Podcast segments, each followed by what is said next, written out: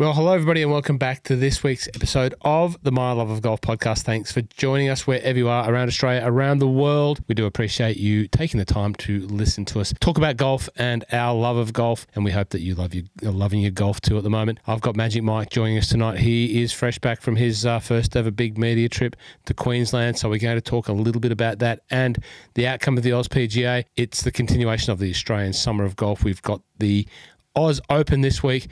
And we've also got another tournament that starts directly after the Oz Open, the Cathedral Invitational. I've been lucky enough to grab David Evans. Now, David Evans is the owner of the Cathedral uh, Golf Club. He is the founder of the Cathedral Invitational, and he was kind enough to give us half an hour of his time to talk about the Cathedral Invitational. So, we're going to pack all that into one episode. Let's get Mike on board.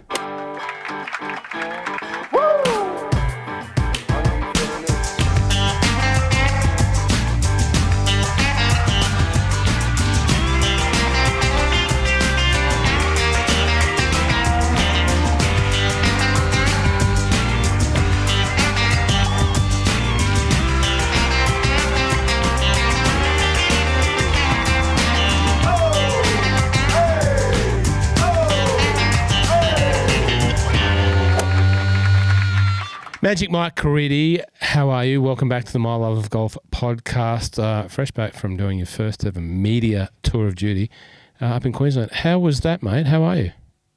I'm excellent. It was very hot, very hot coming out of Melbourne, heading into uh, Gold Coast for a few days with some mates, playing a little bit of golf, and then um, up to Brisbane. And Brisbane was a lazy 35 degrees. So that was very warm compared okay. to 15 or 16 in Melbourne. Well, for those that are listening around the world, it's the door of, you know, knocking on the door of summer here, and it's been sort of tops of 13, 14, 15, 16 degrees up until maybe a week ago when Mike went away to 38 degrees. So it is, yeah, a little bit of a bit, bit of a weather shock for the young man. But Mike, out with the weather. How was uh, Royal Queensland? How was it? How did you find it? You know, you waving your media pass around last week. Uh, how was it? it was good fun. Um, it was it was different. It was I think I said on last week's pod. I think I'd been on the one of the practice days. Yeah, it was, it was a little bit of a, a flashback to heading out to a tournament and I'm watching a bit of live golf, which we haven't been able to do here in Australia for a little while. Um, it was enjoyable. Um, the media pass was great. Got um, got to park down underneath the um, under the bridge there, the background next to my photo that I'm online at the moment. Um, and walk onto the course and just have a bit of a look around. Probably didn't didn't um, go too crazy with getting inside the ropes and things like that too often. Did get to walk uh, walk around with Herbie for a few holes on uh, on the pro am day, which was great in, uh, with uh, Jamie and Dom. Um, but other than that, really just sort of just st- try to stay out of everybody's way, out of the out of the guy's way, and just you know get a bit of um try and listen to, into a few different conversations about how they're looking at playing holes and things like that, and then know, just watching some great golf swings. Now, of course, we talked to you last week after you'd already been, I guess, but how did uh, the rest of the Oz PGA pan out for you? It did it go the way that you expected? Was Cam Smith the unbackable favourite in the data lake, or did it throw up a couple of smokies? When you look at the the results, I think it was a tournament where yeah, the cream I mean, the cream rose to the top pretty much. Look, it did. Um, Cam Smith was for me the unbackable favourite. I think he was about four dollars fifty or five dollars, and he won as as a four dollar fifty favourite would in a in a hundred and twenty man field. Um, I think it, it, I think Minwoo giving it a, a late run was great. Um, there was a few names up there that I think that I won't say that the organisers would have been super rapt with, but I think the final group of um, on the final day, um, can't remember who the final group was now. It was was Cam Smith, and then it was I think it was it wasn't uh, it was Masahiro Kawamura and someone else. So the probably two in the in the final six players on course, two of the two of them I don't think many people would know that well. So that that probably didn't help. Um, whereas in the second to last group, you had I think it was Jason Scrivener, Minwoo Lee, and um, someone else. So yeah, name I wasn't Jim Morgan, it was somebody. So I think that they probably would have preferred those bigger Aussie names in the final group because it felt a little bit disjointed because you had Cam Smith in the group with two guys that most Aussie golf watchers don't know, and then a group of three guys that were kind of chasing. And also on the Sunday, you had two weather delays, which broke it up a little bit. So I think that all made it a little bit of a stop start finale. But yeah, but definitely the right man won in the end. Uh, just continued to prove what level of quality golfer he is and a global, you know, I'm not sure Hmm. where I'm not sure where his OWGR has slipped out to, and so somewhat, somewhat think it's irrelevant. Number number three. number, number still. three, Yeah, right? still. But you know, who who knows? Um, you know. Anyway, it was a great result for Cam Smith. Uh, he endured himself to the fans. You know, he he paraded the claret jug around with pride. A lot of people got to see that. Uh, I think there were plenty of autographs given out, plenty of golf balls handed over to kids. Um, what? Yeah, you- we've got the hat. That's right. We've got the prize pack hat to uh, give away. That's it. So we'll talk about that. Um, Minwoo Lee, you know, performed really well. Uh, young Isaac, young Isaac Richards, who is a probably I'd say Minwoo's number one fan. Uh, I met Isaac when we played with Minwoo in 2019, and Isaac was there, and he went up from Tamworth with his dad and followed Isaac around. I followed Minwoo around, and uh, when the rain delay uh, came on, uh, Isaac jumped in the cart with Minwoo and his caddy and left his dad out there in the rain to walk back.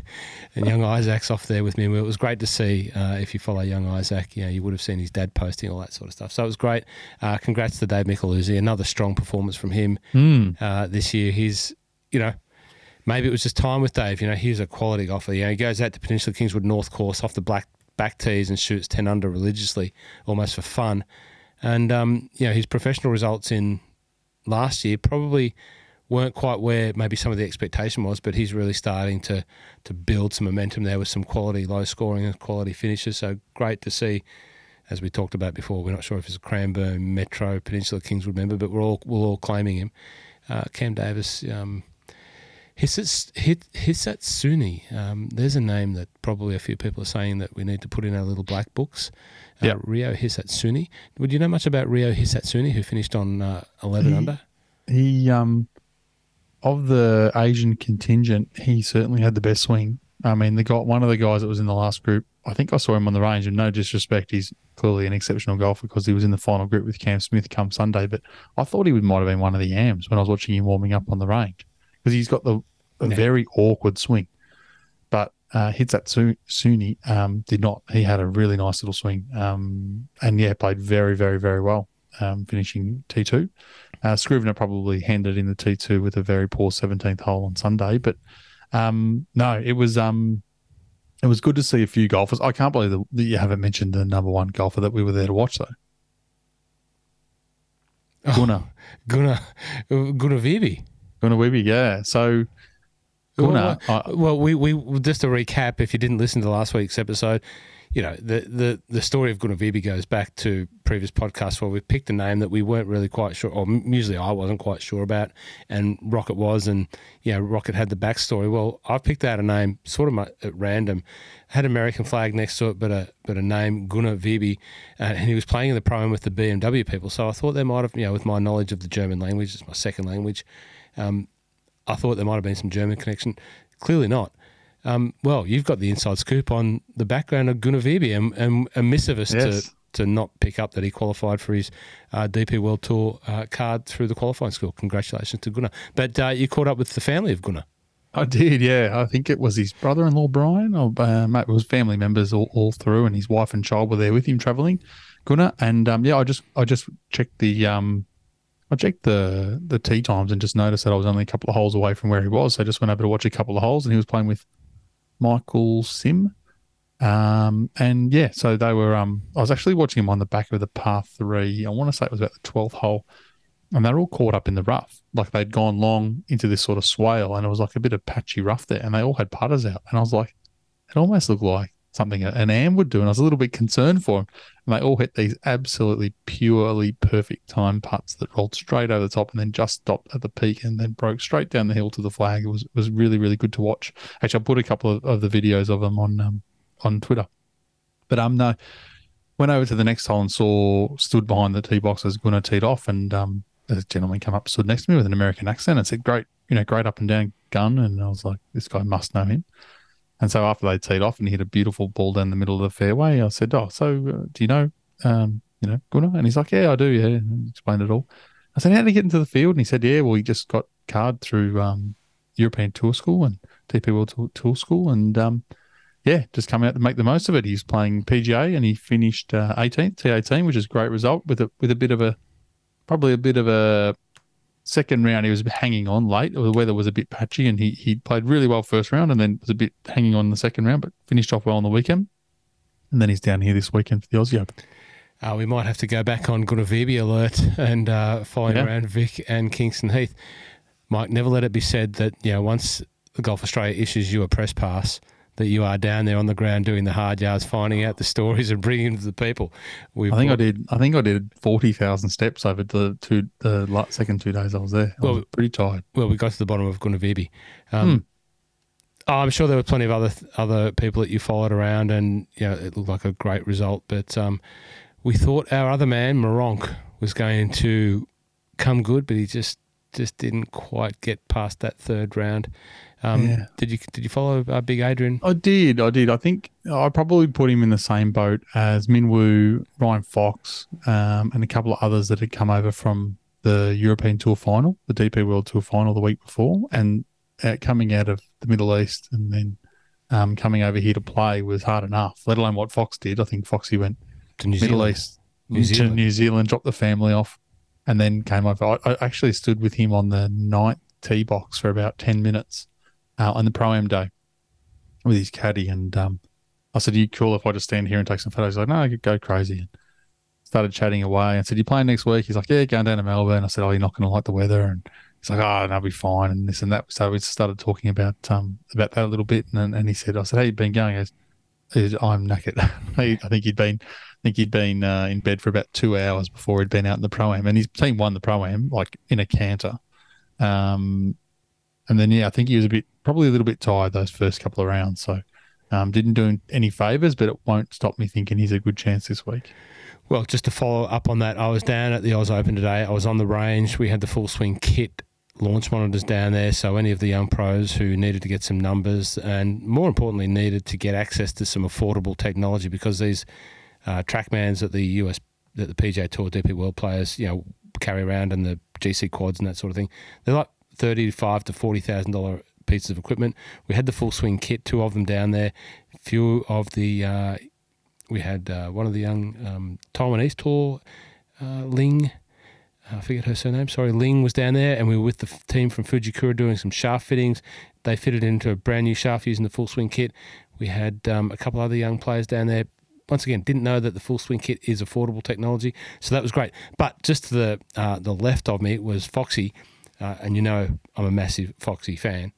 Uh, Yeah. I was a bit too shy to go up, you know, with my media pass on and go and talk to him, but he was there, and I was sort of eavesdropping in, and he sort of mentioned that it was he needed he just probably needed the weekend off. He wasn't sure that he would have got through or something like that. Words to that effect, but uh, he looked very ready. He was he was hitting like this driving iron further than most most of the people were hitting their drivers down there to the Yeah. almost to the back fence. It was insane. Yep. Um, Foxy could be, well, Foxy will be one to watch this week. Um, Agree. I'm Agree. sure. And is, um, it, is it Ling Chang? I think is the one the name I've looked up. yeah, um, I'm not going away from Foxy again. He's in. He'll factor in my my uh, tips. Do we need to talk any more about the OzPGA? A great win for Cam Smith. Uh, a great event. The the fans were back out there. The media was back out there. We've got some questions to, from the uh, the uh, what's that group called? The Discord group to ask, and we'll talk about the media a little bit. Maybe we'll do that a bit later on.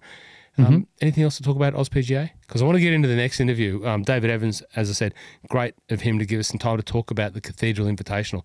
It's on the week after the Oz Open, but I, I want to bring David Evans in now. Uh, a pre-recorded interview. It's not something that we've really done before, but we're sliding that in. Um, should we proceed with David Evans? Do it. Cathedral Invitational people. It is up there in the Cathedral Ranges in the small township of Thornton, is where David Evans and his family have built a wonderful Greg Norman course in the Cathedral Ranges. Now, it's uh, exclusive and elusive to, to most of us. You know, everyone sort of knows someone that's been up there and played, or knows might know of someone who's a member. It's really hard to get to. Well, this is your chance to get to Cathedral and have a look. The Invitational, it's a two day event with a unbelievable field of 40 plus men and women professionals. Now we're talking about not just anyone, we're talking about Mark Leishman, we're talking about Adam Scott, we're talking about Wade Ormsby, we're talking about Jason Scrivener, we're talking about Karrie Webb, we're talking about Laura Davies, we're talking about Keeley Marx. There's some amateurs playing, and Keeley Marx, a massive friend of the podcast, is one of them. Well, it's up there. We're giving away two general admission passes for you to go. We'll put that on the Instagrams. We'll work out exactly what you have to do. It'll be what like the Instagram post and do all of that sort of stuff. Two passes and two cathedral caps. That's what we're giving away to the lucky winners when you listen and you subscribe to um, to the Instagram post that will do the announcement. But David Evans, here he is, the owner of Cathedral, talking about all things to do with the Cathedral Invitational. Enjoy the chat. It was great to get his time. Let's have a listen to David Evans. David Evans, welcome to the My Love of Golf podcast. Thanks for joining us, David. Uh, how are you, firstly? Um, are you well? I'm well, Ross. Thank you. Thanks for inviting me. Oh, mate, it's it's our pleasure, and uh, I really do appreciate you taking the time and, and the interest to come on to uh, our little podcast there. But it's with a great purpose and great cause because we're here to talk about your event at Cathedral, the Cathedral Invitational, which is what is it? Are we seven days away? Six more sleeps. Six Absolutely. More, six yeah. more sleeps. David, it's an event, you know, me talking to golfers all day, every day in a variety of forms, you know, the, your average club golfer, your social golfer. It is an event that a lot of people are talking about it and with great reason because you've got a wonderful field. I want to uh, talk about the event and but maybe a little bit more about the mystique of Cathedral Lodge as well. Let's start with the event. When did the idea of the Cathedral Invitational come to bear? Well, it probably goes back to uh, 1997 when um, my father and I went to the US Masters for the first time at Augusta. And uh, that was the year, of course, that Tiger won his first. And um, uh, I got to say, it was it was one of the greatest um, four or five days of my life to spend it with my dad. Um, and then I walked away from that experience thinking, geez, wouldn't this be cool to do something like um, Augusta in Australia? And uh, no, that was obviously a long time ago, but the seed was, I guess, sown back in 1997, and it got to a stage where I'd been on an advanced management program at INSEAD 2003, and uh, we were asked to do a picture. This is a, a lecture I did. Asked to, to, to paint a picture of what your life wanted to look like, what what you wanted your life to look like in the next 20 or 30 years. And I painted a picture of, um, and I hadn't bought the land yet, but I painted a picture of Cathedral basically. And and it was from that moment on I started to think about the idea of of one building uh, a golf club and building it along the same lines as some of the golf clubs that I've been lucky enough to play internationally around low membership model. And then that was the first part of the dream, which was executed uh, with Greg Norman's help. But then the second part of the dream was to was to have a tournament that was owned by the club and uh, attracted you know a significant uh, field that um, and then build that out to be a uh, you know significant part of the Australian golf calendar, which is which is hopefully um, you know what this is uh, the first step to doing. Okay, yeah, it's it sounds like a, a, great dream. You know, like everyone loves golf. You know, has some sort of connection to wanting to be involved in it, and you know, you're you've got the great opportunity to be part of you know this golf culture that is just. Uh, we continue. We continue to be surprised with the amount of interest that keeps growing in golf.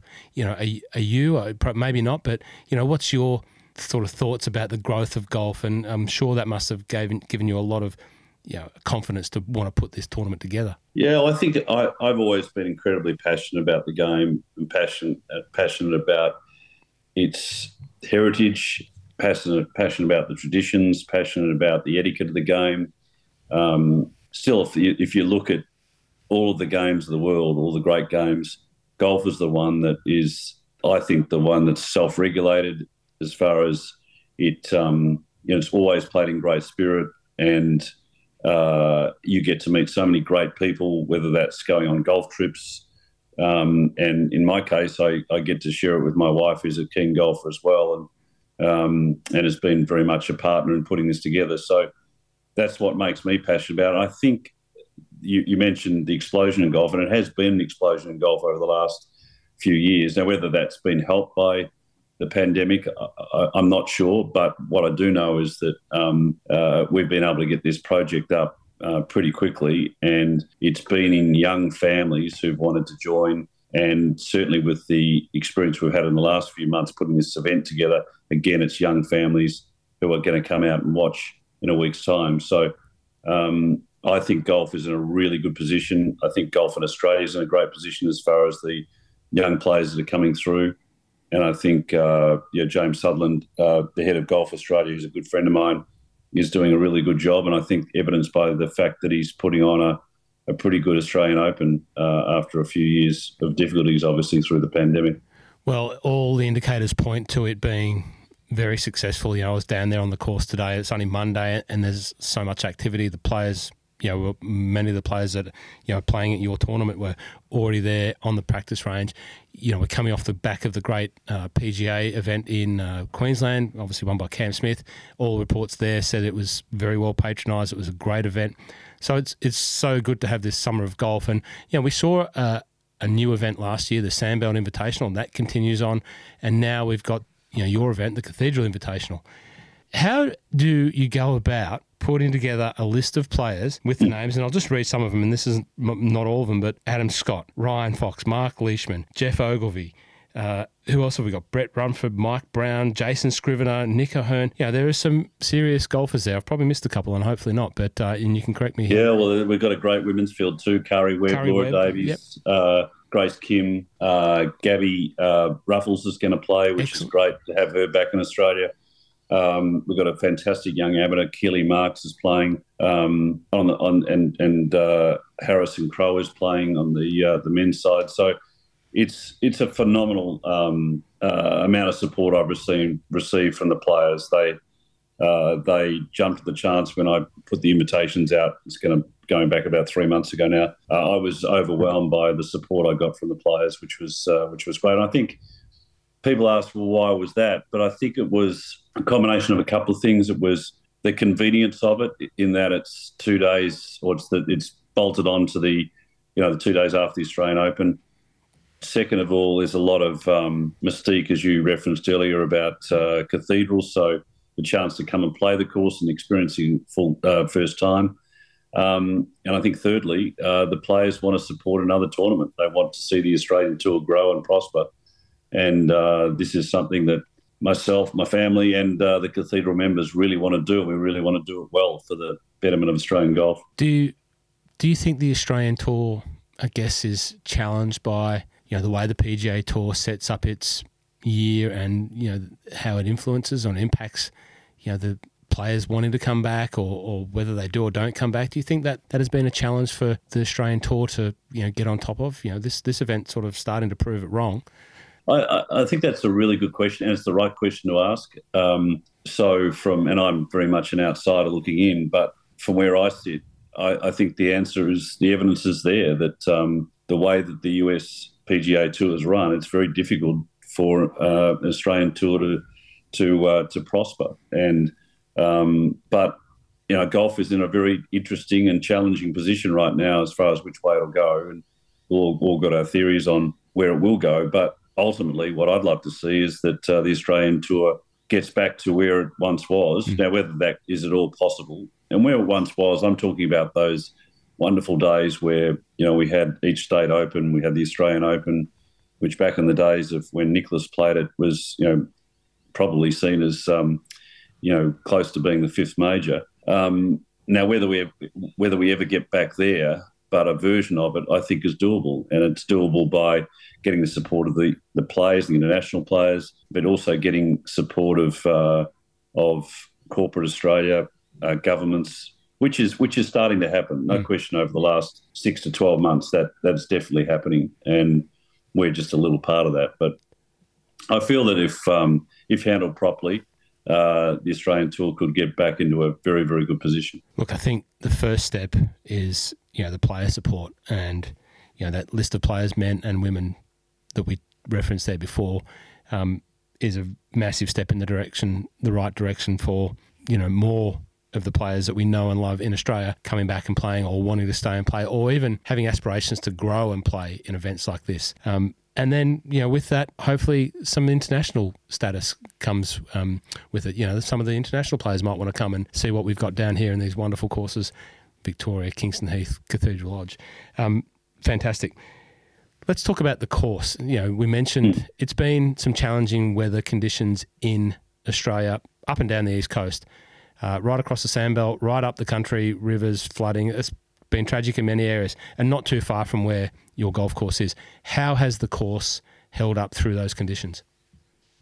Uh, it's it's remarkable. It's uh, I was out there today. It's in great shape. We had our club championships uh, over the weekend, which um, were played in dry, hard and fast conditions. So we our topography of the golf course helps, and when when people come out and see it, they'll see that. But but the challenges that we've had over the last four months, um, you know, my uh, my father-in-law is uh, fifth generation uh, in this district, and um, he's never seen rain like it, and he's 88 years of age, and so you know we've had most of the rivers around us have broken their banks, um, so the amount of water that we've had to deal with, um, bunker washouts, it's just been horrific. But what happened about a week ago is the weather broke, and it, it broke the right way, and uh, our course has dried out really well, and I think. I'm pretty confident now with the weather forecast, we'll we'll be able to treat the the fans and the golfers to um, to uh, a golf course that's going to have its best clothes on. Uh, the growth in grass has been uh, a challenge for the best of superintendents with the biggest staffs and the most equipment. I can't imagine it's been a challenge up there as well. You know, the grass just grew in that time when the weather broke, triple what it usually grows. Mm. Have you have you had to, you know, have the teams working extra, or have you had to get some additional support in there? How how have they managed? We have, Ross. Yeah, yeah. so we've we've had great support from uh, Eastern Golf Club, lent us some staff. Um, so we're we're throwing a fair bit of resource at it, catching up uh, because of that weather, those weather challenges I referenced. So we're we're in good shape. You know, the, for the people uh, who are interested, the the course um, is made up of um, Santa Ana fairways, Cooch fairways, and uh, T1 bent grass greens, and um, that's a real feature of the golf course. Is the green complexes? They are particularly fast. They have got really subtle but um, interesting breaks, and that will be, I think, uh, the things that the pros will be talking about once they they uh, come up next week. Is just how um, how quick the greens are and how um, how subtle those breaks are as well. That's a key feature of the course. Do you have a handle on how many of the pros in the field wouldn't have seen the property before? Is that a majority of them? It'll be the majority for sure. Um, well, Geoff Geoff Ogilvy's a member, so he he's obviously uh, will know it very well. So I suspect Geoff will will play well. Um, and uh, Nick O'Hern's a member. Um, uh, so I, I, would I would guess and say there'd be a, a dozen players that would, would, have played the course. The rest uh, they probably haven't. Now, it is an invitational. Uh, there's two days. Uh, day one is the Monday where the pros will play with some of their members and sponsors, but day two is open to the public, correct? Day two is open to the public. So the first time we're allowing patrons to uh, come onto the property and uh, and and look at the golf course and watch some great golf. Um, the the way we'll work is that you know, the patrons will be allowed on the fairways and follow their you know, their uh, the players they want to follow, and so it'll be a really intimate atmosphere. There'll be a tournament village. Um, you know, th- this year will be, uh, you know, it's our first big sortie into this stuff, so it'll be we'll probably make some mistakes, but um, I think the, the, the level of work that's gone into it will treat the fans to a pretty special experience. For those that uh, you know have just put Cathedral in the I'd like to I'd like to see it, but maybe it's not going to happen, and this is my opportunity. Mm. What's the the travel? What's the best way to get up there? What's some of the logistics yeah. about mapping a day out that, to come up there with the friends, family, or otherwise? Yeah, so that's a good question. So it is two hours drive from uh, the central business district of Melbourne, northeast, and it's a beautiful drive. So you go through the famous Black Spur, um, just outside of Healesville. So that that's the way to go, and up um, up through. Uh, uh, Buxton and uh, um, up through that way. It's as I said, about two hours, but a really a really pretty drive. And you also go through the wine districts um, yeah, around Coldstream and in the Yarra Valley there. So it's it's um, if you did want to make a couple of days of it, there's uh, great places to stay. Um, and you know we feel that this is much about uh, opening up the district to um, to people who haven't seen this part of Victoria, which is a very special place. And as this tournament grows in future years, I'm sure that the um, the region and the tourism around this area will benefit as well. Yeah, absolutely. Well, it is a beautiful part of, of Victoria. I'm 20 years of Victorian, but a New South Welshman, and I've only seen that part of the, the country, you know, a handful of times. So can't wait to get back up there and, and check it out. When we talk about the golf course, you know, I've only ever seen it pictorially, uh, pictures, drone, etc., etc. It looks magnificent, and you know, you worked with closely with Greg Norman. My in my family, my brother was the uh, greenkeeper superintendent of the family, and he got the opportunity to work with Bob Harrison uh, at a development in the Hunter Valley. Um, so he's had that experience. What was it like for you working alongside the great Greg Norman uh, and building a golf course? Uh, it was it was one of the highlights of my life. Greg and I become great friends. He uh, he was incredibly good to to me and our family in the whole process. So he, he was on site about seven or eight times. So it was very much his project. Um, he's got a great team that he worked with, uh, Jason McCoy, Jim Norfolk. Um, and it, we almost became a little family in this project that went for about three and a half years. And uh, it was a wonderful experience. Greg absolutely loves the site. I think publicly he said, uh, which is nice of him, that some of the best work he's done. And uh, he um, he loved the, the, topography of the land and and the routing was uh, was pretty clever in the way that he that he is people will see when they see it. Um, uh, on Monday, Tuesday next week. It, it's really clever the routing he's done, and five par threes, five par fives, which is quite unique. And um, you know, he's he's put a little bit of some of the golf courses. He's a huge fan of Shinnecock, and I think he's told me once that he, he thought that the Cathedral greens with their subtle breaks were a lot like the Shinnecock greens. Um, he's obviously a huge fan of Royal Melbourne as well, so a lot of the bunkering uh, is sort of um, inspired by that. So it's um, it's a bit of everything of sort of Greg's philosophy on golf and golf course design, and uh, um, yeah, he was he was wonderful to work with. David, what are your favourite holes uh, on the property? You've probably played it more than anyone. Mm. what are, what are the holes that you keep going back to? They either challenge you or they reward you, or, or a bit of both. What do you what do you like? Well, the, the, the, I guess the signature hole is the 15th, which is a, a, a par three um, of about 150 metres. And uh, we've just put a, tee, a, a back tee in for the tournament, which is 180 metres. So it's a it's a hole which is really unique. Uh, it is basically stuck in the middle of this gorge um, with a creek beside it, uh, just cut out of nature, basically. So that's for me, that's the, my favourite hole, and, and certainly most people that get out there just get blown away when they see that one. And then there's a watch out for the tournament. There's a par five, the eighth hole, which is dogleg right, and it the green is cut above a uh, uh, a creek or a washout, and the pros are going to be faced with a challenge as to whether to go for the green, which will be typically about a 215 to 220 meter carry, and uh, with it in a, in a, a, way, it's a very similar to uh, Green Complex, the second at Augusta, where it's got this big sweeping um, breaks. So they're probably my two favourites, and um, and the 18th hole, which has uh, got a creek that splits the fairway, which we named um, Ron's Creek after my my late father. Uh, that's also a pretty special hole, and obviously gets photographed a lot. Uh, it sounds like you've pulled some references and some you know, um, I can only imagine it would have been a very collaborative pro- process with uh, with Greg. Um, I hope you had your own fingerprints over the the design. I'm sure you did. In terms of references and influences, I think it's pretty clear that Augusta is probably one of your favourites. But you know, you you're a wildly travelled golfer. What are some of your other favourite golf courses from around the world that you've had the pleasure to experience? Yeah, no one's ever asked me that. It's it's and it's a topic I love to talk about. Um, there's a there's a there's a club in uh, in Surrey in England called Queenwood, which is um, they just do it really really well. They the, the, all the members love golf. Uh, it's the clubhouse is unbelievable, but the um, the club and the way they do golf is really special. So Queenwood would definitely be one. Uh, for different reasons, a club called Chevy Chase in um, in Washington DC, which is a, a pure uh, country club, as you'll see, just wonderful service for families, particularly young families. And we've taken a lot of what they've done and applied it to Cathedral. Um, and the obvious ones, I just thought I'd throw those two because not many people mention them, but the obvious ones which I've been lucky enough to play, like Cypress Point, Augusta, uh, San Francisco Golf Club, which I love.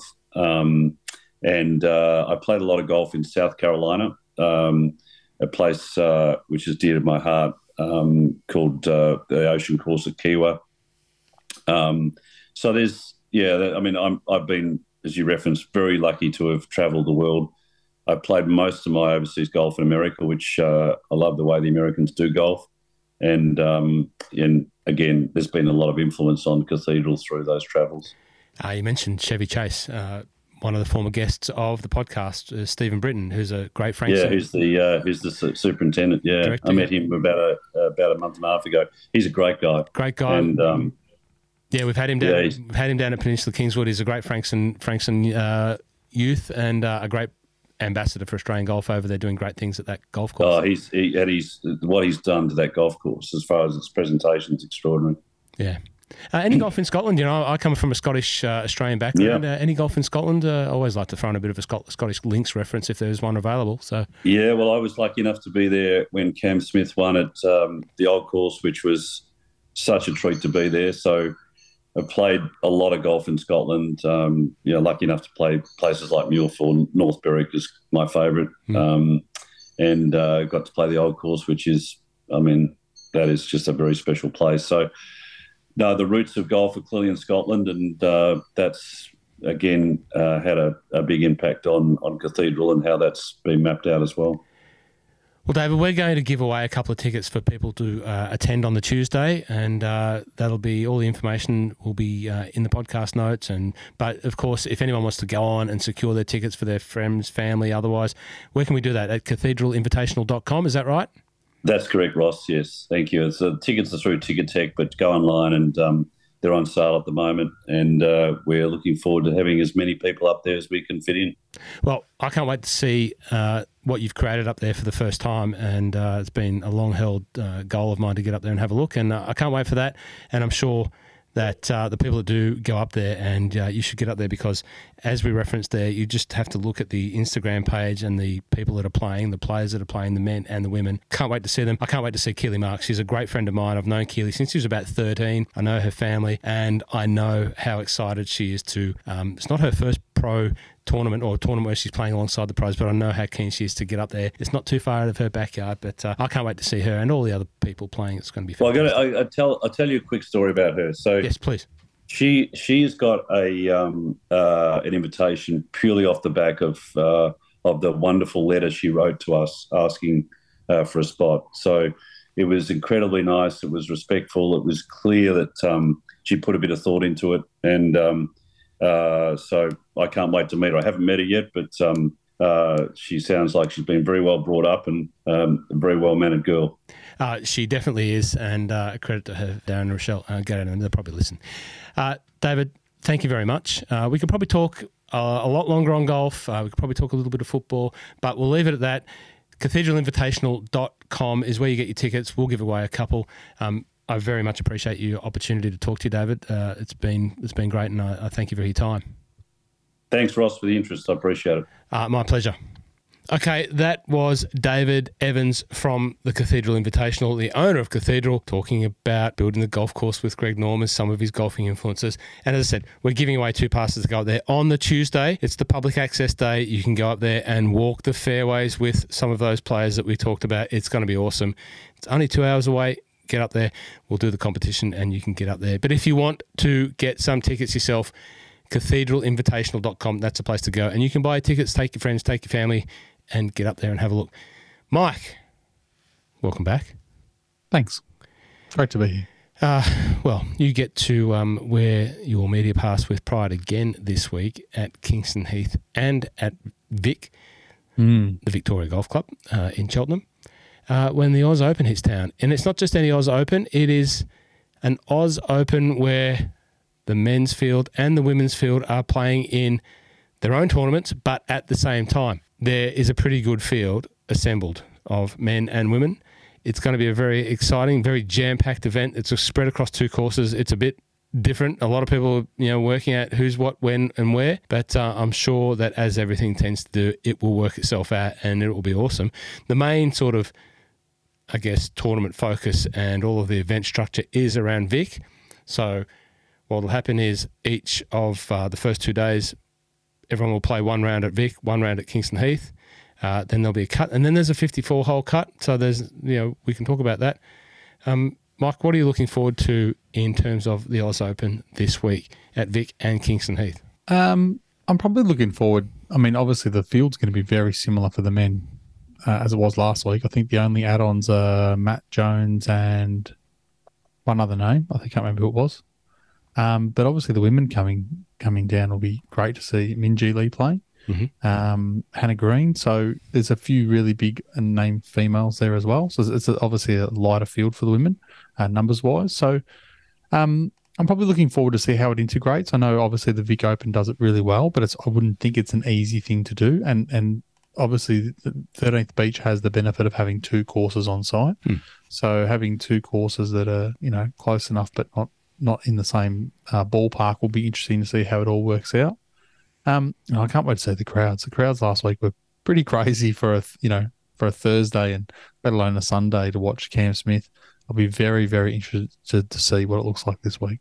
Well, uh, already on day one, you know, bumped into quite a few players uh, that were in town early out there on course. Who do we see? Friends of the podcast. Who, do, who bumped, first one of the first people I bumped into was uh, Steph Na, and uh, it was so good to see her back in Australia for at least until um, Vic Open time with her partner Sam from America. So they're out here. Uh, bumped into Dom as a party down there. Dom's pumped. Lucas is obviously playing back. Is better. Um, got some attention, you know, treatment all of that. So, you know, according to Dom, he's good to go. Uh, Jamie's in town. Uh, who else did we see? Um, we saw Foxy on the range, of course. Um, another friend of the podcast uh, had a great chat with Louis Dobbs uh, and uh, Gary Kissick. Obviously, Gary, um, uh, Ash Barty's partner, caddies for Louis Dobbs. Also does a bit of work at uh, Drummond Golf in Woolloongabba. So when he's got some downtime, he gets up there and gets on the tools and uh, does some work in the Drummond world. So it was great to see uh, Big Gaz. He's a great football man, loving the World Cup at the moment. And uh, who else did we see? Ah, anyway, Mi- Mike Brown. Um, Mike Brown was Hmm. there on the range playing with Mike in the Pro Am on Wednesday. And uh, David Howe. How much? Do you know much about David Howe? English? Yeah, know, I know the name. yeah, Yeah, from, but, like, yeah. very highly ranked uh, in a few years gone by. So playing with David Howe, which will be um, great to play uh, with David, DP World Mm. Tour player. Um, it's all happening. Um, you know, it's a bit new for me to be down there all week and uh, and working and playing and doing all of this sort of stuff. But uh, I'm sure we'll get by. I'm not complaining. Um, no. What what what are you, what are you expecting in terms of uh, performances? Um, I'm gonna probably when I look at my picks, I probably won't take Cam Smith again. It's probably to be one of my worst decisions. Um, he had a big week last week. Gee, he was under the pump. I don't think he had to. I mean, he obviously signed the hat for us, but I mean, he was non-stop getting asked for signatures and photos, and um, he was just so gracious. I saw him at the pub on Tuesday night with a few of his mates and Maddie Kelly, who caddies for Leish, and and you know, they were just having a quiet beer. They could have just been any other lad sitting in the pub uh, enjoying life, but I don't think he would have had a, a heap of downtime last week. So I, I would want to say that after he won, he probably enjoyed it. Um, it's not, not not like his skill or ability is going to go anywhere in the last 48 hours, but I'd probably be leaning towards someone like Midway this week. Um, playing on a bit of a hard and hard and fast courses, even though we've had a bit of rain down here, is probably something that he's done quite well, especially over in, in the links and stuff. He seems to play well over there with that. Um, Foxy is another one I, I, I want to see play some good golf, and I would love to see my boy Rasmus play better than he did last week. Uh, I followed him for the last few holes of his pro am on Wednesday last week, and he shot a lazy ten under. So I was very very happy with my picks. And then I think when I got to the course on Thursday morning, I think he was about three under through five, and I thought, oh, he's going to run away with this thing. And then he just sort of chopped it around and fell away, and three putted the last to miss the cut. So Mm. yeah. Now there's a few. Look, the big names are going to be good to see. Um, but yeah, I think I'm just looking forward to just see how the, the way it all works and how the. I'm looking forward to seeing Vic. I haven't seen Vic since since it's been redone. I know that's been a couple of years now, but haven't been able to see that. It's probably one of my favourite courses on the Sandbelt. So But, it, was, um, it was one of your favourite courses prior to being Uh, renovated. yeah, I said to um, I said to Scotty Carter, faithful listener, the other day, I said uh, I, I've probably played Vic three times, and I don't think I've had less than 38 points. So it must shoot. It must suit really bad golfers with bad backs and no idea where the ball's going off the tee because I just play really well there every time. Don't know why. I really enjoy it. So yeah, Oh, it's a great course. It's one of one of the you know it's I guess it's reclaimed its position as one of Australia's greats, and it didn't ever fall away from that. But uh, the work that uh, the OCM team did on ripping they you know they when was it 2019 ripped up all the greens, put in pure distinction greens. Uh, just reoriented some of the um, strategic lines there, moved some of the wasteland, moved some of the bunkering, moved some Yeah. of the tee positions. Not much, but just enough to, you know, make the hole a little bit more risk reward. And like the 17th, you know, reoriented that hole. It was always a little bit, uh, I don't like to use the word ugly, but, yeah, it wasn't the most pretty uh, hole with that big dam down the side. So they just reoriented that and sort of Yeah. taken that out. Um, yeah, it, it's So it's a great. you don't think the you don't think they're going to have to uh, stop play like they did when Steve Allen won a few years back, and because the greens were running too quick. Do you remember that? Yeah, I do. Uh, yeah, was- that was, I literally that was the first day that I'd turned up to the tournament. That it must have been a Thursday, Mhm. if not, it was a Friday, whatever it was. And I remember just getting there, and they were backing up. The, on the second tee, there was like three, three, two or three groups there because they couldn't tee off because no one could putt out on whatever hole it was, two couple of holes ahead, and um, then they just called it, pulled the pin, and went inside. No, I don't think uh, that they'll have that problem. That you can feel like I didn't step too far into uh, Vic today, but certainly at Cheltenham, um, you know, obviously on the same parcel of land on the practice fairway, which, which was pristine, you can still feel there's a bit of give in in the in the ground. You know, it's been very wet. You know, we just heard David Evans talk about Cathedral and how wet it's been up there, and you know, he had some concerns a month or so ago that you know, he was in a very wet area and that course wouldn't bounce back. It's bounced back beautifully. Peninsula Kingswood on Saturday for the stroke round that I played. Didn't lose a ball, by the way. Thanks for asking, Mike. Um, yeah, it was, it was beautiful, but it is there's a bit of give under the ground because it is pretty, still pretty soft. The Yeah. greens, PK greens were fast. True, they were probably running at about twelve, um, still holding. Not a lot of pitch mark, so I can only think that the Vic greens, being that pure distinction grass, are going to be similar, the same. Um, it'll still provide plenty of challenges for all of those guys. Don't worry about that. Um, Kingston Heath, they haven't been there for a few months, so uh, for all accounts, it's absolutely pure. So, um, yeah, it will show. It, what I'm what I'm quite keen to see is how this these two courses present at the same time on TV. You know, we remember the President's Cup. We remember how the world saw Royal Melbourne in its highlight. Well, I don't think that Kingston Heath or Vic really present too far away from how good that course presents on TV. So it's going to be great to see um, how well the course looks. And it's probably one thing going back to the coverage of uh, the Oz PGA, which made me think about all of this. You know, certainly after playing on Saturday at PK uh, in a medal and taking some videos and photos with, with Golf Guy 77, Chris Day says he sends his regards. Yeah. Uh, he's back in the States by now, but we were just talking about how good the place looks, all that sort of stuff. You, you know, no one's not expecting me to say anything other than that. Royal Queensland on TV, Hmm. No reflection of the course because I know the course is great, but on TV it didn't look that great. It doesn't look that you know. There's a lot of area and it just looks flat. It's very hard to tell. Yeah, it does. It looks flat. I think the the one that stood out most for me was um, my mum was watching the whole the whole tournament. I might add, she watched the whole Saturday and Sunday because of her mate Cam Smith. But um, I, the party hole on the seventeenth hole, Hmm. the, the the way that green perches up when you're sitting there and you watch the little gathering spot behind that green, it is jail. Like it is, it is so far below the the where the green sits above you. And on TV, you just can't tell. Yeah. You just can't tell unless they get on the angle down on the ground behind the player, hit chipping up or putting up. You couldn't tell in a million years. It doesn't look like half the hole it does when you're there. When you're there, you, you it, you literally can't think that you're going to hit. There's no there's no green there to hit. It's, it looks so small the way that the way that it plays to your eye, but um, yeah, it probably does doesn't do it justice that much, and especially on some of those holes where it moves around a little bit. So my point is, I'm keen to see how these two courses look on TV. They've got that beautiful sandbelt bunkering. That's a feature. Mm-hmm. So um, with the crowds shaping up the holes, I think I think the place will look magnificent, and that's what Australian golf needs to do. You know, mm. talking to Dave, David, Dave, I'm not on that great at first name terms with David Evans that I can call him Dave. Uh, talking with Mr. Evans, David Evans. You know, we were talking about the PGA Tour just a little bit, as you heard us say, um, and its influence on maybe making it harder for some of the golfers to want to come back. Mm-hmm. And he's been blown away by the support of the the golfers that have committed to the Cathedral Invitational. And I think that's a real catalyst for having this summer of golf be as strong as it possibly can be. And I think at this time, showcasing those courses in that sandbelt, which everyone wants to see around the world, hopefully it does that job and helps support, you know, that we've got a great product of golf down here, um, especially in this part of the world. Anyway, enough about that. Uh, what else can we talk about? When will you be down there? When can when can we have a uh, you know a team meeting catch up down there? Um, I have to go to Sydney now, which is not ideal for um, less than ideal. Tuesday, uh, Wednesday, Thursday. So I'll probably be down Friday, Saturday, and then Sunday. Go. Okay.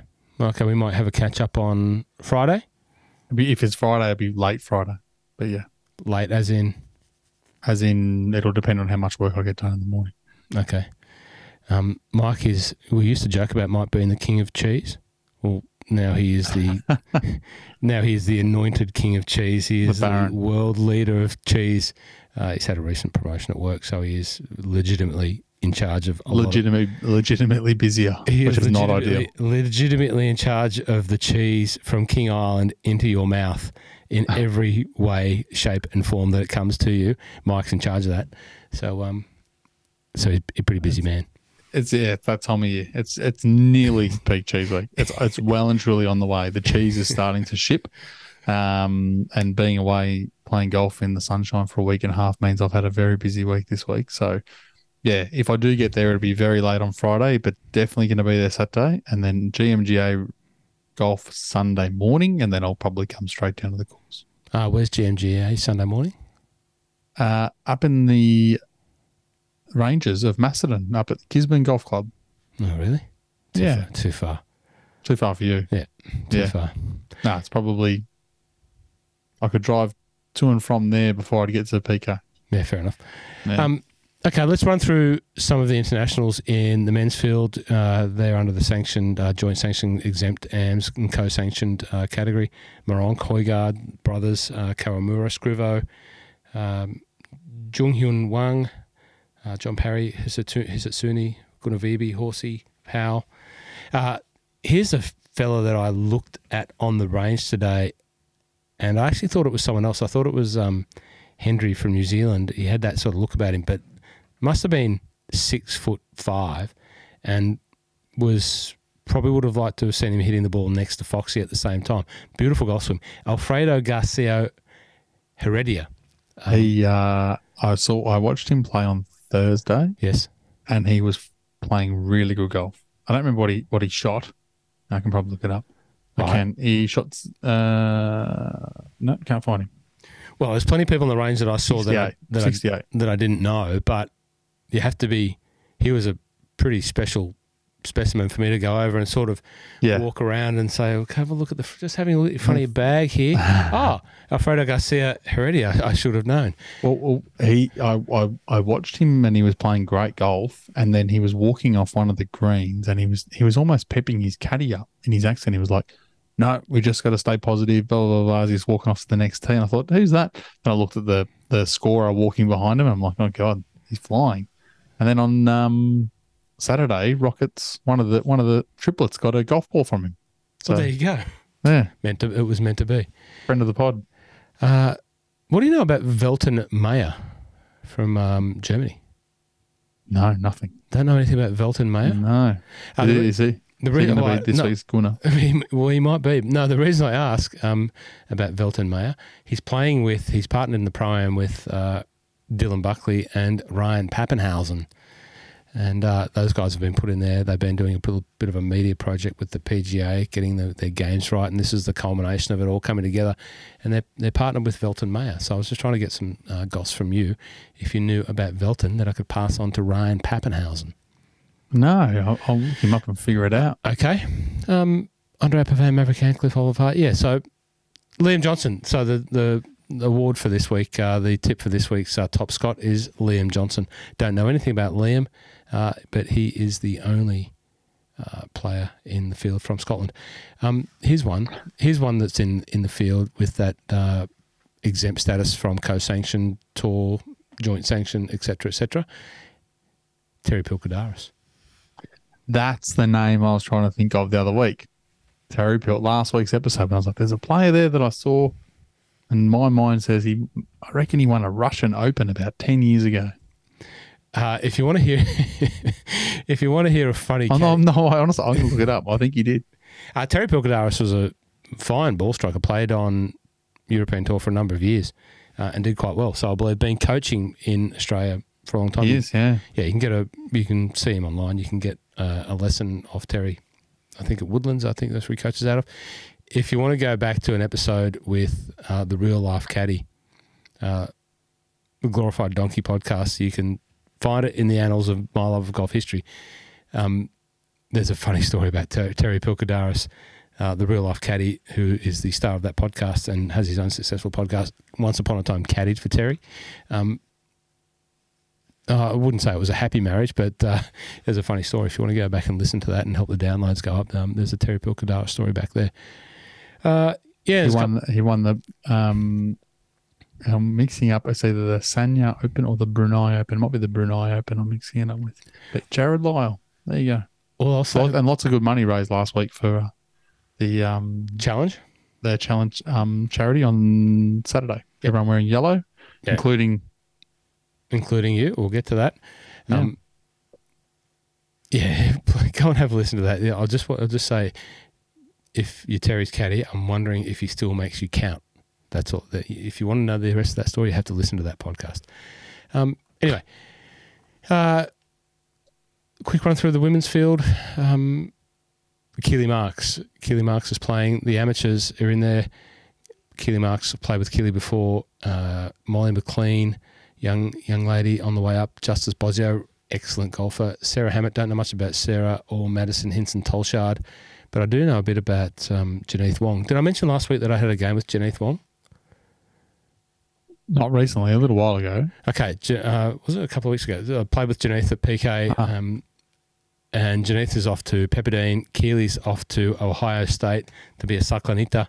Uh, but wow, yeah, both of those two young women are exceptional golfers. You know, Jeneath Wong did not miss a fairway by, she didn't miss a fairway, but she didn't miss the middle of the fairway by plus or minus five yards. You could have put five yards either side of the fairway, and that was as wide as away she got from the middle of the fairway.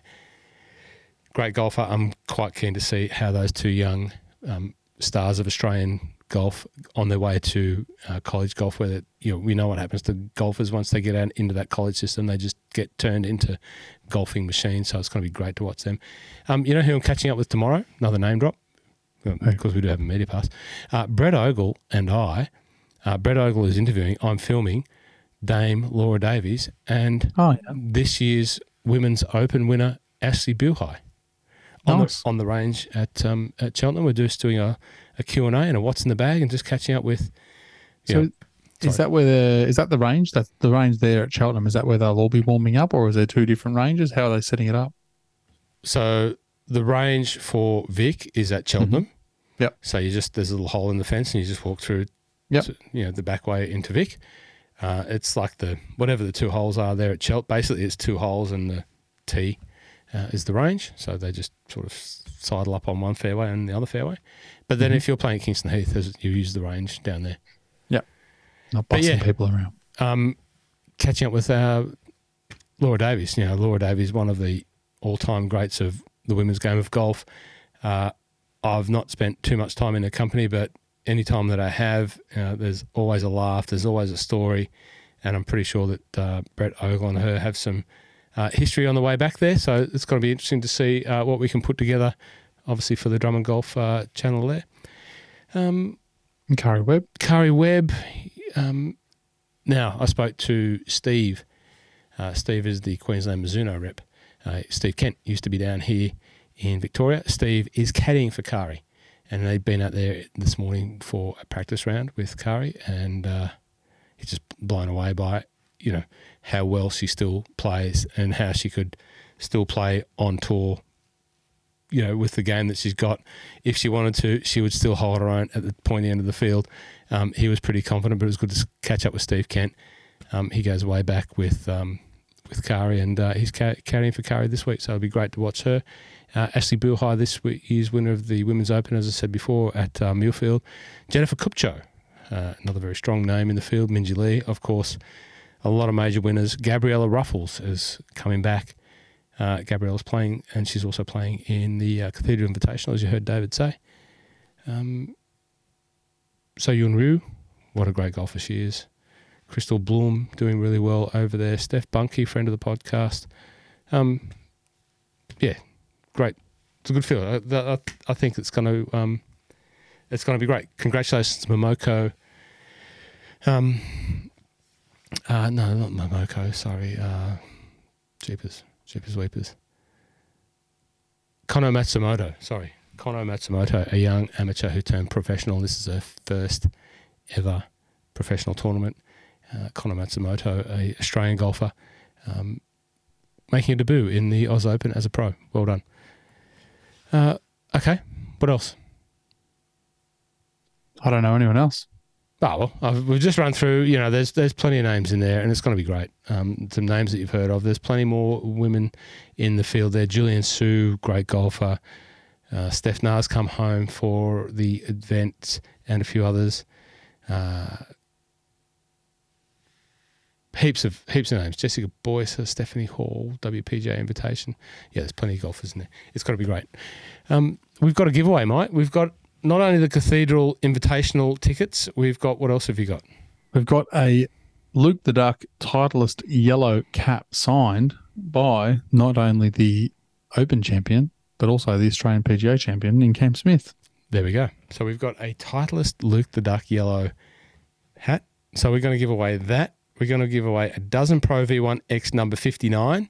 It's always everyone's dream to have number 59. Cameron Smith uses Pro V1 X.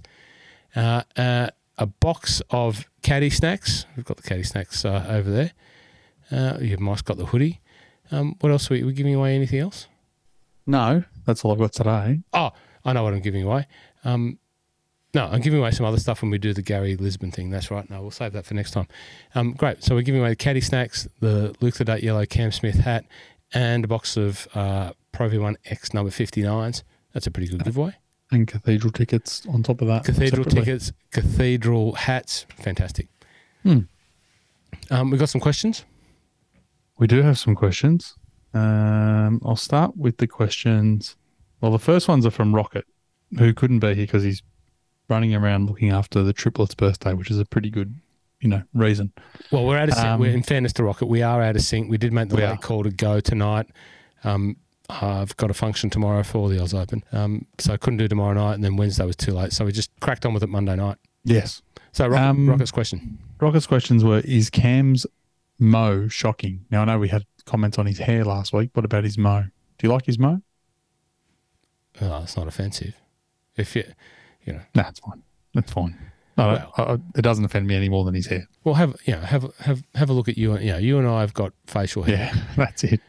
Yeah, I you, don't you, you, you were probably clean shaven at five o'clock this morning.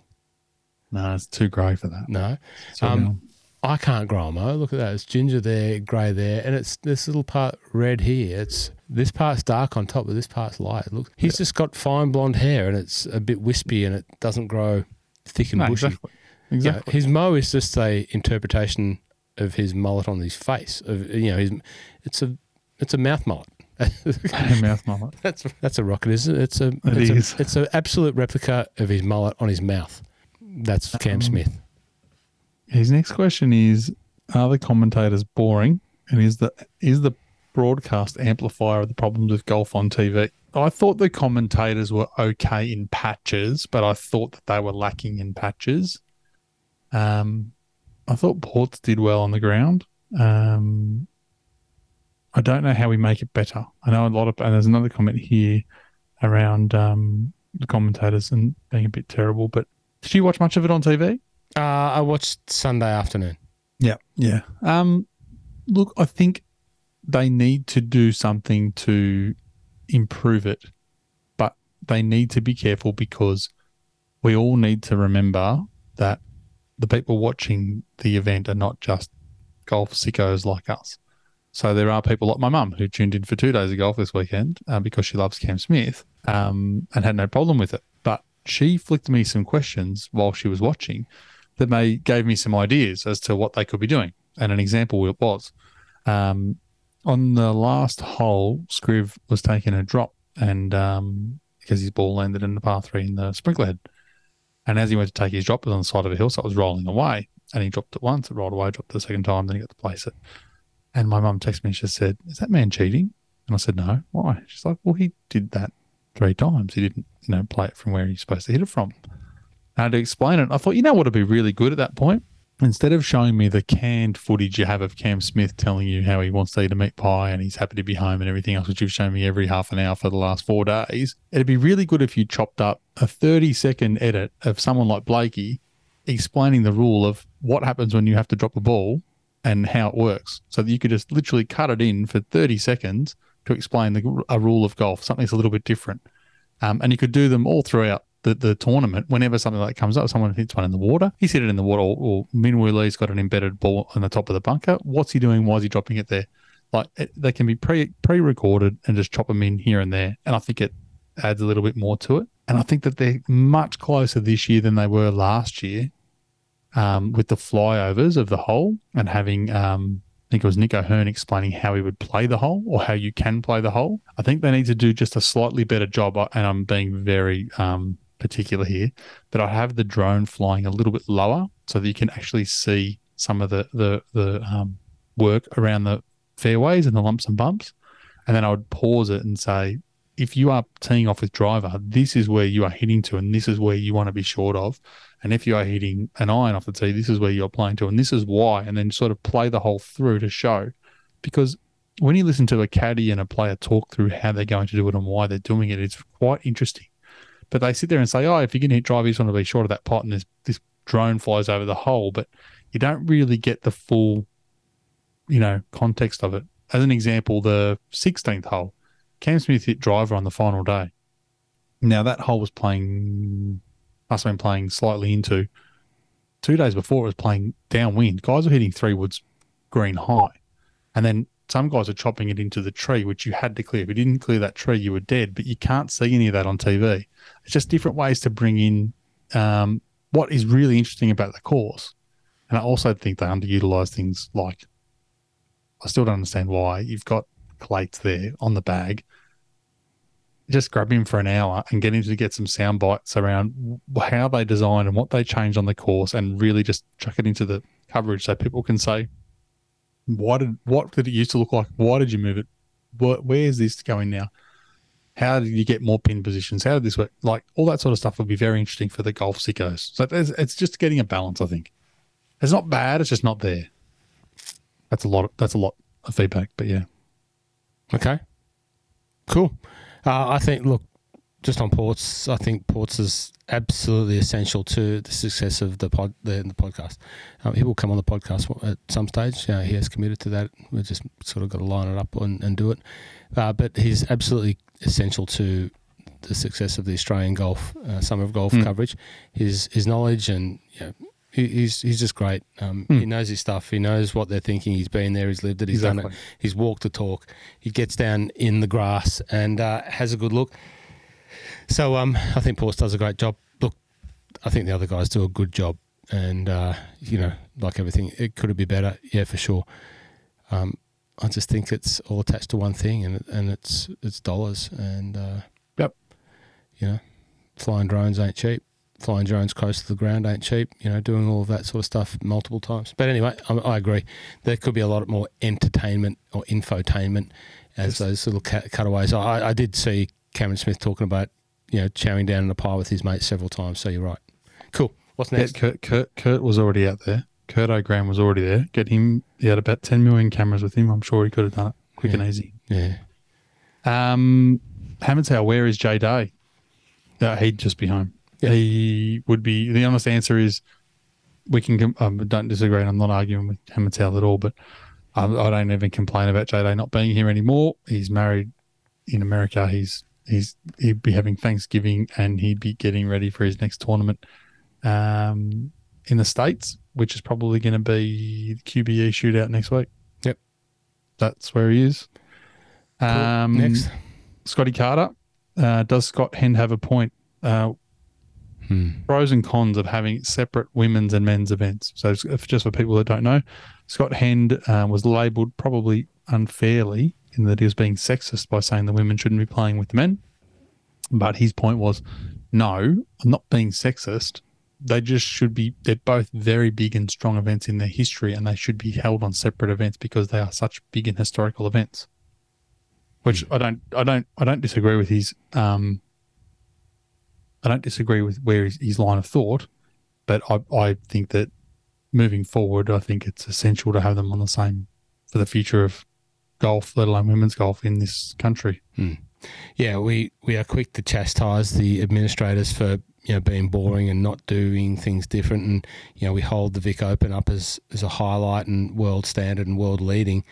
Um, so they try and do something on the biggest two tournaments, and then you know people think that we're trying to pull that down, and and he wasn't. But Hmm. you know, I would lean towards the marketing side of the game of golf in Australia and doing things different and pushing the boundaries and challenging the status quo and leading um, in trying to create a new level of interest for the game here, but also globally for the eyeballs that it draws to those two golf courses, as we said before, them looking the best. So, you know, I don't, I don't think anyone's expecting it's going to be absolutely perfect, but Yeah. you know, someone I read today, someone made the reference to the, you know, the, the success over the longer term of the Australian Open tennis Exactly. and how it's integrated. Now, it's a different kettle of fish. You know, they're playing at the same venue, they're playing on different courts, and it's tennis is built around that. Whether it's men's tournament or women's tournament, it's a tournament of tennis and two people hitting a ball over the back of a net. Golf's a bit different. Um, you know, in terms of it has to be played at the same time and you know getting the volume of people and all that sort of thing. Yeah. But you know, I think they're using that as a catalyst for how successful it's been for the game of tennis, but how successful it's been for one part of Australia, i.e., Melbourne, which gets a massive influx of people at that time of year. I see that when people come to Melbourne for the tennis, because a lot of tennis players are golfers, they come and see us at Drummond Golf, and we know that it brings people into golf shops, and that's the tennis tournament. We know Yeah. that when the President's Cup was on, now it's sort of different. You know, we're going away from the men and the women, but when big events are successful, they bring people in. Yeah. And I think the women's event, if it was a standalone, will grow, but it won't grow exponentially. But as a, a dual event, um, fast forward a few years from now, if you can get the Korda Sisters and some big names coming out because this is the place to play, um, it only helps both. It only helps it become, you know, something that could be world class for a long time and, and get big, big players out for a long time, both from the men and women's side. it's just enjoyable to be around the golf tournament with the men and the women getting around and watching it. Uh, from a spectator, from being in, you know, a little bit closer than most people get to see that, and just sort of listening into the conversations, it's it's it's a positive. I agree. Um, AB two three eight eight. Who will be in town this week for for the um for the golf from SA? I think. Um, does everyone like the idea of the party hole? Liked it and gives it atmosphere. Um, I've never really been fussed about the party hole, but to be honest, watching it this weekend in Brisbane, I, I quite enjoyed it. Um, it was amazing how some of the players um, concentrated because, yeah, come afternoons, the the boys and girls in there have had a skinful, and they're, they're pretty quiet when you're over a pup. There's still just general chit chat going the whole time and music blaring the whole time. But um, yeah, as soon as you let go of the putt or let go of the shot, they're screaming, and then they really are barking at you for the golf ball. But it, I've obviously never been to uh, TPC Scottsdale, um, but yeah, I felt a bit like that's that was like a mini version of that last week. So I'm not sure whether they've got one this week. But um, I actually didn't mind it. It, it was, you know, same, same, but different. Yeah, doesn't it's it doesn't offend me. Like Mm. it, I'm not saying no. You know, like it's uh, it's fine. It's fine if that if that it brings some enjoyment to some people and, and makes them want to go and participate and, and it shows you know people that golf is fun and golfers on a golf course aren't robots and can have fun. Yep. that's, that's fine. Yeah. That was it for the questions for this week. Okay. All right. Well, that uh, that's a pretty long podcast. Uh, we've got the Vic. Uh, sorry, the Vic. We've got the Oz Open review. We've had David Evans, and we've just talked at length about the Oz Open. Uh, we might try and catch up and, and do something. Maybe on Friday we can do something via the phone with each other, standing there on the range or something like that. Let's see how that goes. Yep. Um, we've got the giveaways for the Cathedral Invitational tickets, two of them, and the hats. We've got the Cameron Smith. How how many people want a Cameron Smith autographed hat?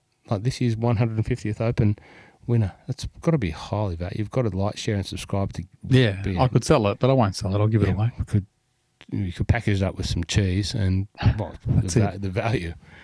Uh, everyone, thanks for listening. We've had some fun. You know, we, we take this very seriously, but we try and have some fun. And uh, and the feedback is all down to you. The questions, the people that thank us for doing this, the people that say do it better, the people that say do it more often, the people that say any level of feedback we appreciate. Um, Mike, I appreciate you joining us. Uh, Rocket, um, I'm still going to play your music because even though you're not here,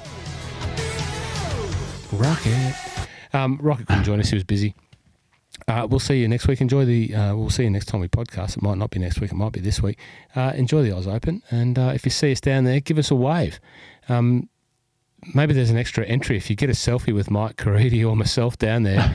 if you if you pull us aside and say, "Hey, I'm a listener," give us a That's selfie it. and you post it. There's maybe a couple of extra entries for the uh, cathedral tickets and the signed Cameron Smith There'll, dozen 59 balls and the and the caddy snacks. there'll be a lot of very bold men with beards getting very annoyed getting asked for photos at the How, golf. how, embar- how embarrassed are we going to be next time we talk and say no one asked for selfies? No one knows who we are, mate. No one knows. oh dear. Uh, thanks for listening. We'll see you next week on the My Love of Golf podcast.